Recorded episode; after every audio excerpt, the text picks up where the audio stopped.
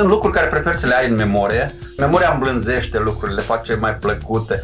Memoria când o activezi și o duci la real, de exemplu, a, vezi o mulțime, vezi degradarea, vezi cum timpul descompune materia. Un rus din Siberia a venit să-mi spună că eu vorbesc limba română și așa pentru mine a fost wow! Eu sunt mare fan al uh, melancoliei industriale. Nu-mi da apusuri de soare, nu știu ce, dar arată un orizont cu niște furnale și m-am topit.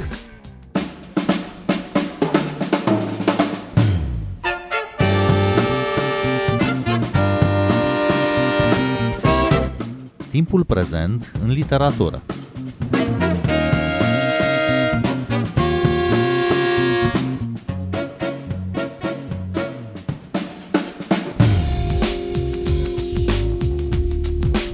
Bine v-am găsit! Eu sunt Adela Greceanu și invitatul meu este astăzi scriitorul Vasile Ernu. Bun venit la Radio România Cultural! Mersi pentru invitația! Vasile Ernu a publicat recent volumul Sălbaticii copii Dingo la editura Polirom, o carte despre, cum spune chiar el, ultimii copii sovietici sau despre adolescența din anii 80 ai RSS Moldova.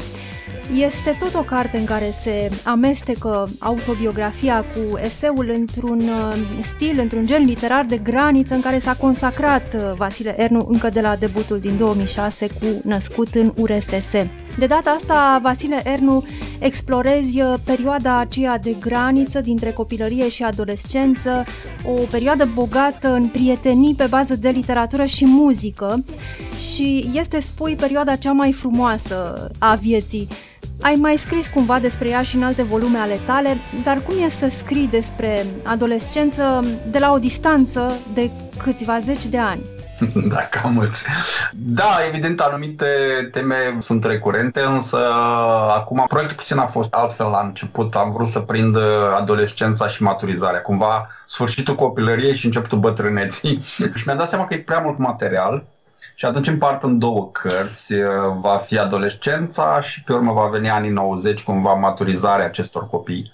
Recunosc că am încercat să schimb grilele de interpretare destul de mult și chiar tipuri de preocupări. Pentru că de data asta vin foarte mult despre existențial, adică renunț la toate elementele politice, dominante care ne-au frământat ultimii 20 de ani legat de trecut, ci mai degrabă vreau să văd ce era în sufletul copiilor acelei perioade, a unui spirit al vremii, frământările lor, dincolo de lumea politică din jur.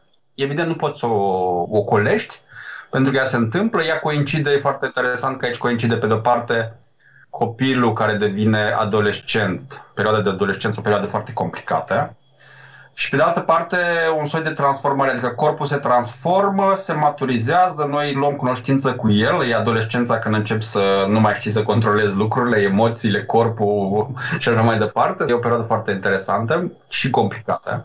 Și în același timp ai perioada de perestroică și destrămarea unui imperiu, care cumva coincid. Și uh, recunosc că urmăresc foarte mult cumva să înțeleg un soi de spirit al vremii, de tipuri de frământări, tipul de emoții. Că, pe de parte, fenomenul adolescenței este un fenomen ce ține de um, un anumit tip de maturitate.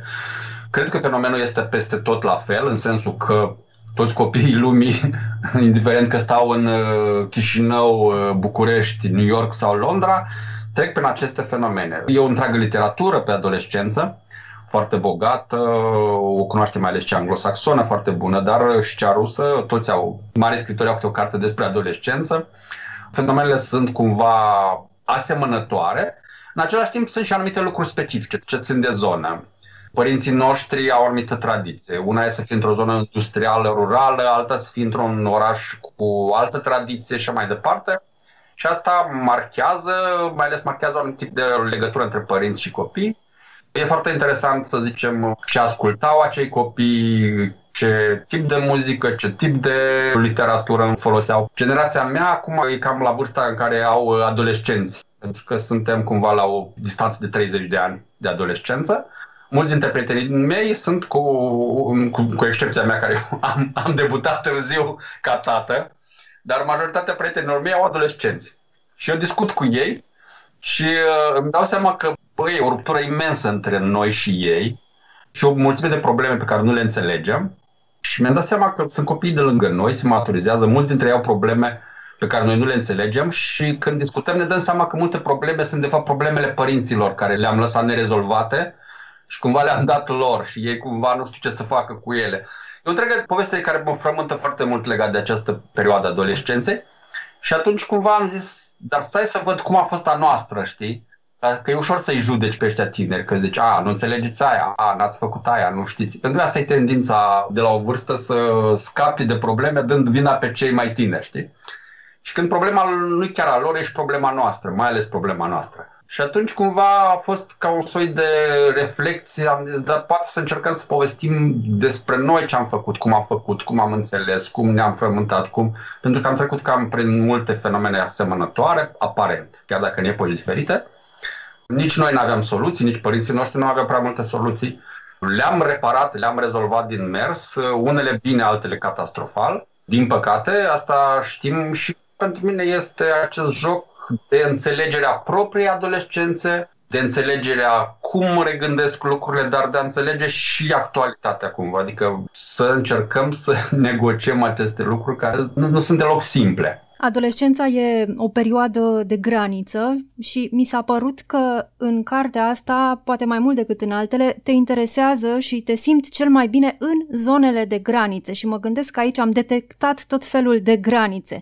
Odată granițele dintre genurile literare, am spus deja că scrie o combinație de memorialistică și eseu, granițele dintre vârste, copilărie și adolescență aici, granițele dintre epocile istorice, aici finalul comunismului și ceea ce avea să vină, granițele dintre regimuri social-politice, comunism și capitalism, spui la un moment dat, noi, ultimii copii sovietici, aveam să fim ultimii americani autentici, Apoi granițele geografice, e o întreagă lecție de geografie și de istorie a zonei Mării Negre în cartea asta, cu toate statele care aveau ieșire la ea, cu cele care au acum, apoi granițele lingvistice și mă gândesc la istoria complexă a limbii române în Republica Moldova, în Basarabia, nu? numită limbă moldovenească și scrisă până nu de mult în alfabet chirilic.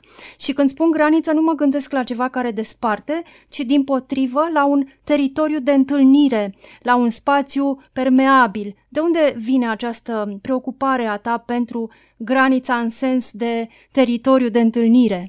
Da, e foarte interesant. Observațiile tale sunt foarte corecte pentru că sunt multe fire. Mi-am dat seama că trecerea de la copilărie la adolescență e ca o chestie de identitate. Tu nu-ți dai seama în timp, dar ceva se schimbă în tine, devii altfel, corpul devine altul, începi să cunoști alt tip de corp, mintea ta se schimbă foarte mult, emoțiile tale, mai ales emoțiile, e un amestec foarte tare între emoții și schimbările astea. În același timp ai schimbările sociale care iarăși schimbări de identitate iar la noi a coincis cu mulți alți factori, de exemplu asta problema identitară națională, care a fost un fenomen foarte interesant. Nu pot să-l trec cu vederea, chiar dacă nu e specifică tema mea, cum ar veni, dar temele nu ți le alegi. Uneori când încep să scrii pe una și îți dai seama că săpând în tine sau în comunitatea ta, îți dai seama că aceste probleme existau, am trecut prin ele de exemplu, pentru mine a fost un fenomen foarte interesant și încerc să-l povestesc pentru și cei de acolo și pentru cei de aici, dar în general e un fenomen interesant pentru mulți, cred că.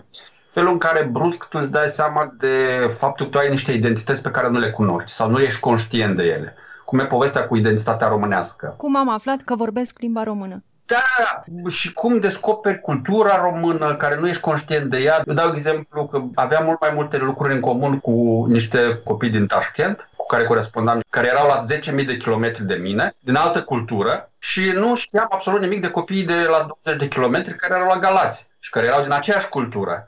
Și asta e o chestiune foarte interesantă. Aceste lucruri formează, te schimbă. De exemplu, eu povestesc șocul meu care l-am avut când am descoperit prima dată Bacovia la 16 ani, nu știu, habar n-aveam de literatura română toate vorbeam românește, asta e un factor, dar asta ține de o anumit de construcție politică care există acolo.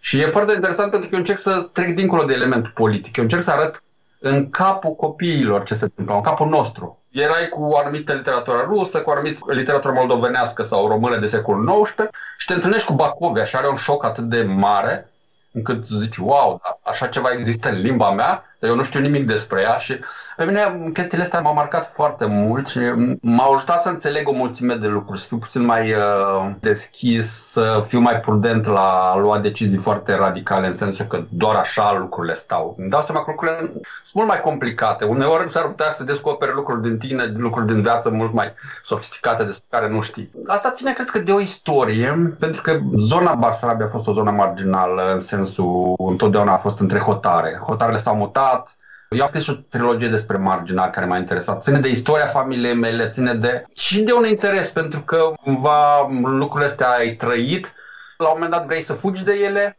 și pe urmă îți dai seama dar nu, de lucrurile astea nu trebuie fugit. Cele trebuie cumva interiorizate, asumate și povestite, pentru că le pot deveni povești foarte semnificative. În general, cred că în mare parte literatura pe care o facem noi fiecare se bazează enorm de mult și pe o anumită de experiență care îți marchează felul de a înțelege, felul de a povesti, felul de a construi. Mie mi se pare că am uh, ignorat foarte mult timp, mulți dintre noi care cunoaștem poveștile astea, ne-a fost cumva jenă să povestim anumite lucruri, știi? Sau le-am povestit într-o schemă comodă. Adică um, de tipul, ah, a venit rușii, ah, a venit români, adică să scăpăm de etichete și de forme simple. Pentru că acolo au fost niște istorii foarte complicate, niște istorii care s-au întâmplat, e un secol destul de greu, iar pe noi ne-a prins uh, o epocă de ruptură, iarăși a fost o perioadă de ruptură, pentru că ceea ce au trăit părinții noștri înainte era puțin altceva. Și uh, într-o epocă în care ne-am pus foarte multe probleme, și am încercat să aflăm ce cu noi, de unde venim, încotro ne îndreptăm, de ce vorbim așa și nu altfel, uh, cum rezolvăm până la urmă că s-au adunat în decursul 100 și ceva de ani, s-au adunat o mulțime de traume acolo ascunse, nepovestite și până la urmă trebuia să le spunem cumva. Că unele nu le-am rezolvat și nu le vom rezolva încă mult timp, altele le rezolvăm pe parcurs, dar uh, treaba noastră de scriitor ar fi cumva să facem această frescă, să repovestim, pentru că văd că îmi scriu foarte mulți prieteni care citesc din generația asta că și noi am trăit cu asemănătoare de la voi, a fost foarte diferit. Pentru că, într-adevăr, adică există un pattern comun al uh, epocii, al perioadei, dar uh, în Chișinău am avut niște lucruri foarte specifice. Ține de cultură, ține de experiența social-politică care a fost foarte diferit, alt context. Problema identitară și limbii e foarte importantă acolo și eu cumva încerc să intru în această lume socială, pentru că dacă ai observat, vorbesc și despre cum trăiau copiii de la periferie, cum trăiau copiii din centru, ce însemnau mărcile astea lingvistice prin care noi ne confruntăm, care sunt foarte importante pentru că te marchează, adică ce limbă vorbești, cum o vorbești, dacă ești permanent complexat de limba, pentru că știm, povestea asta se întâmplă în multe alte locuri, migrația, copiii care trăiesc în culturi cu mai multe limbi și mai departe, au o mulțime de alte probleme de identificare. Cine sunt, care e limba a tatălui, a mamei, a comunității, limba puterii. Astea sunt lucruri care sunt foarte interesante pentru că sunt destul de subtile și sensibile. Apropo de ideea ta de a scrie o carte pur și simplu despre adolescență dincolo de contextul mare, politic, social, istoric, mi se pare că una dintre imaginile emblematice ale cărții este momentul în care cei patru adolescenți pleacă la mare în Crimea, ajung la Ialta, ajung la Livadia și se pomenesc uh, cazați uh, tocmai în Palatul Livadia unde a fost semnat celebrul tratat de la Ialta din 1945 apropo de întâlnirea adolescenților cu istoria, cu momentele mari ale istoriei. Așa este. Pe mine în ultima perioadă mă interesează tot mai mult uh, să înțeleg lucrurile punând accent mai mult pe partea existențială decât ceea ce făceam înainte exista tot timpul la mine un filon foarte puternic sociopolitic. Acum mă interesează mult mai mult uh, partea existențială a lucrurilor, pentru că îmi dau seama că existențial noi trăim mult mai mult decât uh, sociopolitic. Adică sentimentele noastre sunt mult mai puternice pe acest filon și, în general, literatura are mult mai mult. Prima țesătură e mai puternică. Și atunci, uh, într-adevăr, construiesc poveștile mult diferit decât primele mele cărți dar, uh, mă rog, asta deja fiecare le citește cum dorește, dar, într-adevăr, uh, există un element uh, non-ficțional. Eu întotdeauna spun că fac o soi de docu-ficțiune, adică am o bază documentară pe care îmi permit să ficționalizez. E un gen la care eu țin.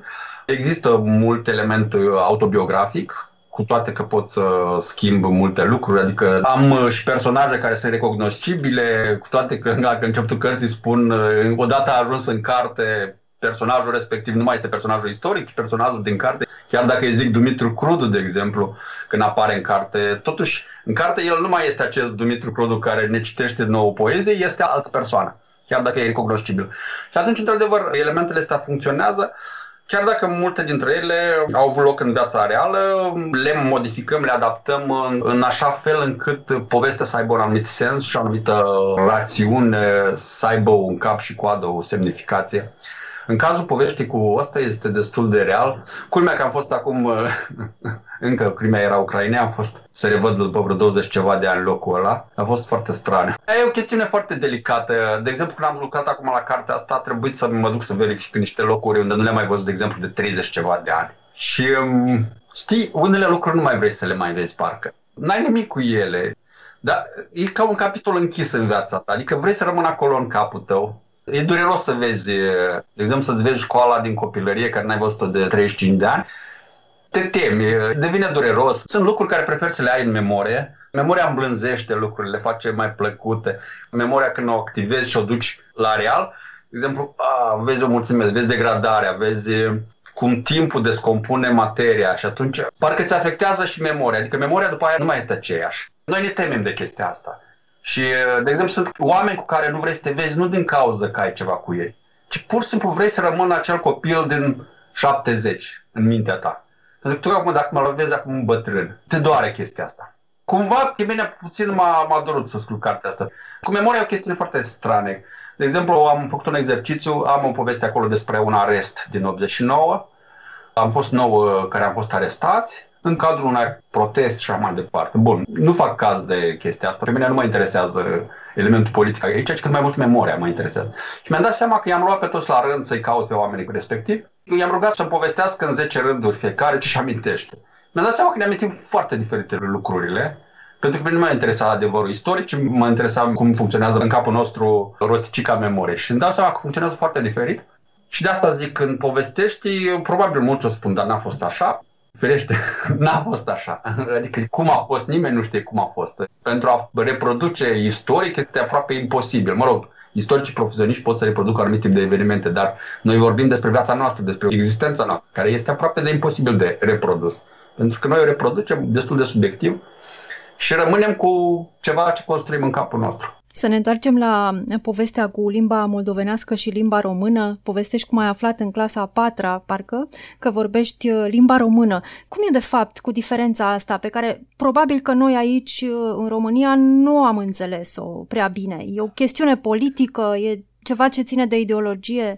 Pentru mine ce s-a întâmplat în Moldova e o chestiune ca la carte, cum se face, se construiește un soi de identitate în care poți să, să-i dai alt nume. Adică a fost un construct politic care a avut la bază o încercare de diferențiere politică pentru a crea această diferență cu anumit scop politic, în care face diferența între identitatea națională moldovenească și română. Și la asta a ajutat și faptul că Basarabia, de fapt, a fost pentru scurtă vreme parte din România Mare. Da, eu încerc să explic fenomenul ăsta pentru că e ceva mai complex.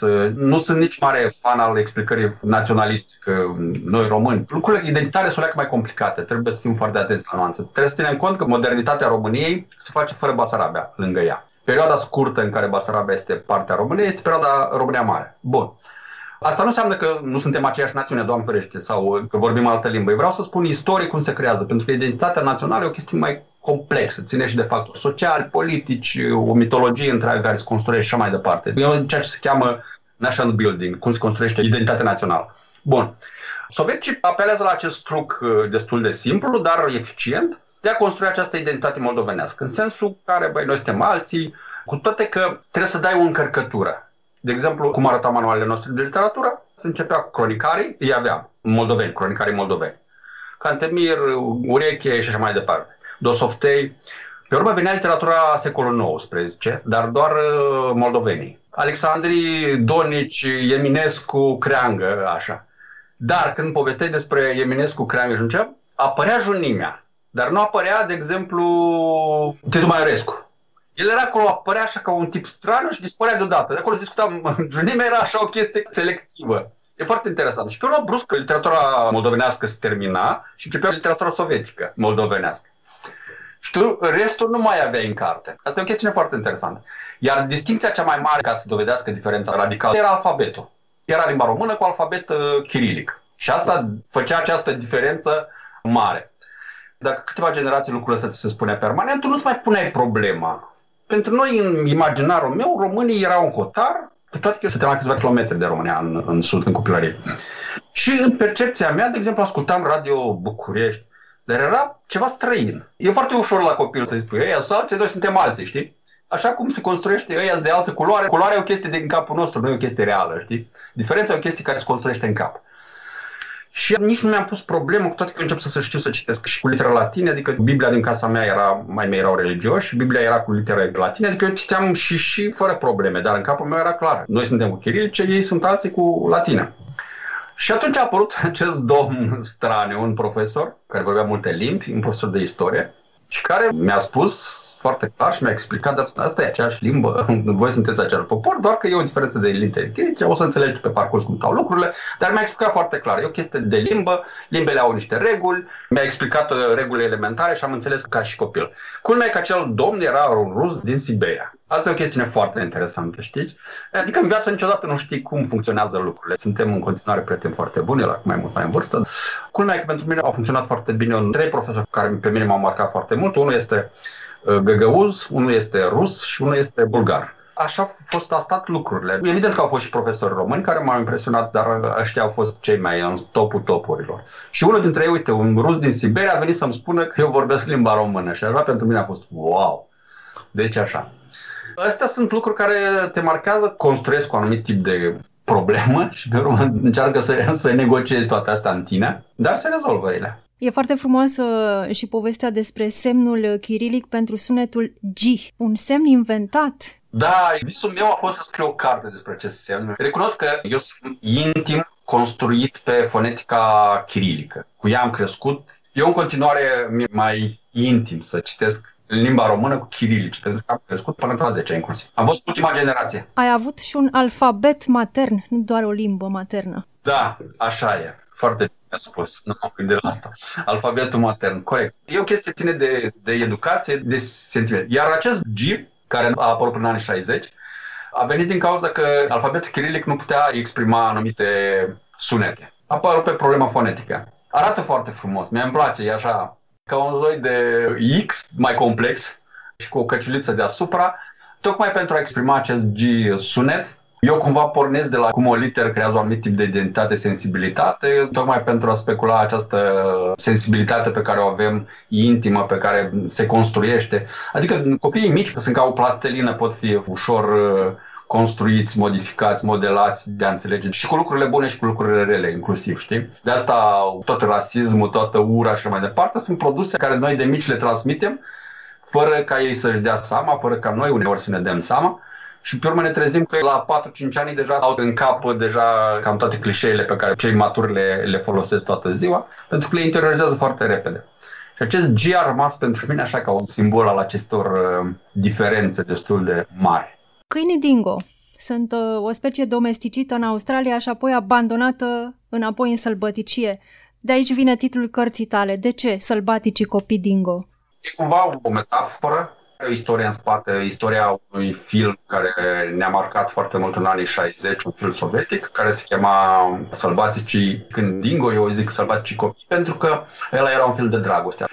Metafora este că noi am fost uh, formați într-un fel, pe urmă a apărut un soi de liberalizare de nu știu ce, care ne-a transformat în altceva. Și cumva încerc să fac acest ciclu de uh, domestici, sălbatici, domestici. Adică există această permanență schimbare de identități care funcționează în noi și noi putem fi foarte ușor ai să fim domestici și puțin lăsați să redevenim sălbatici. Evident, pentru mine asta pregătește terenul și pentru următoarea carte, care va fi o carte despre anii 90, o epocă pe care o consider foarte violentă. Cumva vreau să înțeleg ce s-a întâmplat cu acești copii care în anii 80 trăiesc într-un fel și în anii 90 devin cu totul altceva. Mă interesează această conexiune, legătură, dar sălbaticii copii dingo, cu acești canis lupus dingo, cum le zic latinii, arată această transformare. Pot fi domestici, sălbatici și iar domestici. Între o generație și alta pot să apară niște transformări atât de mari și atât de radicale încât, da, putem să redevenim sălbatici, putem să redevenim domestici. E un fenomen care cu noi se poate întâmpla. Cartea are o copertă și niște ilustrații foarte frumoase de roman tolici. Cum ați ajuns să colaborați pentru cartea asta? Da, ultimele mele patru cărți, toate au fost cu imagini sau cu desene. O recunosc că eu am fost de mic pasionat de cărțile cu desene. Cărțile mele a copilăriei și adolescenței au avut imagini. Eu eram pasionat de asta și uh, primele nu le-am făcut cu desene și imagini, dar după aia mi-am dat seama că trebuie să fac asta. Și patru cărți am făcut la rând cu imagini.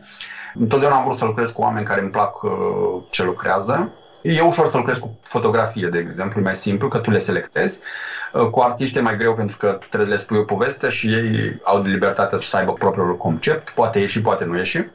Cu Tolici l-am ales în primul rând că mi se pare unul dintre cei mai importanți artiști vizuali din generația mea, a noastră. Doi, fiindcă e basarabean în sensul în care temele mele sunt și temele lui.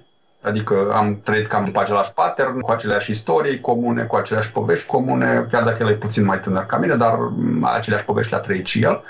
Și am ales să, să lucrez cu el, ne cunoaștem de epoca de piatră, ne știm bine, nu a fost deloc greu să lucrez cu el. Eu i-am făcut capitole, i-am spus ideile centrale și el a avut conceptul. Am ținut foarte mult să am uh, soarele respectiv, care e o trimitere la un album al lui Victor Tsoi, Kino, cumva un tribut uh, al muzicii care o ascultam și să fie fabrici și uzine. Eu țin foarte mult la emoțiile astea industriale specifice generației noastre, adică eu sunt mare fan al uh, melancoliei industriale. Nu-mi da apusuri de soare, nu știu ce, dar arată un orizont cu niște furnale și m-am topit. Nu din cauza că e foarte frumos, ci că asta ține de un anumit tip de emoție, care ține de o generație, ține de o perioadă industrială, care în noi este aproape ca un apus de soare. Și uh, am ținut, adică am avut câteva idei la care am ținut, la care el a sensibilizat perfect cum uh, am simțit și eu și a simțit el cartea. Și aici probabil cea mai frumoasă cartea mea, din punct de vedere al designului, că de punct de vedere al textului deja ține de cititor. Vasile Ernu, îți mulțumesc pentru interviu și invit pe ascultătorii noștri să citească noua ta carte, Sălbaticii copii Dingo, apărută la Polirom. Eu sunt Adela Greceanu, cu bine, pe curând! thank you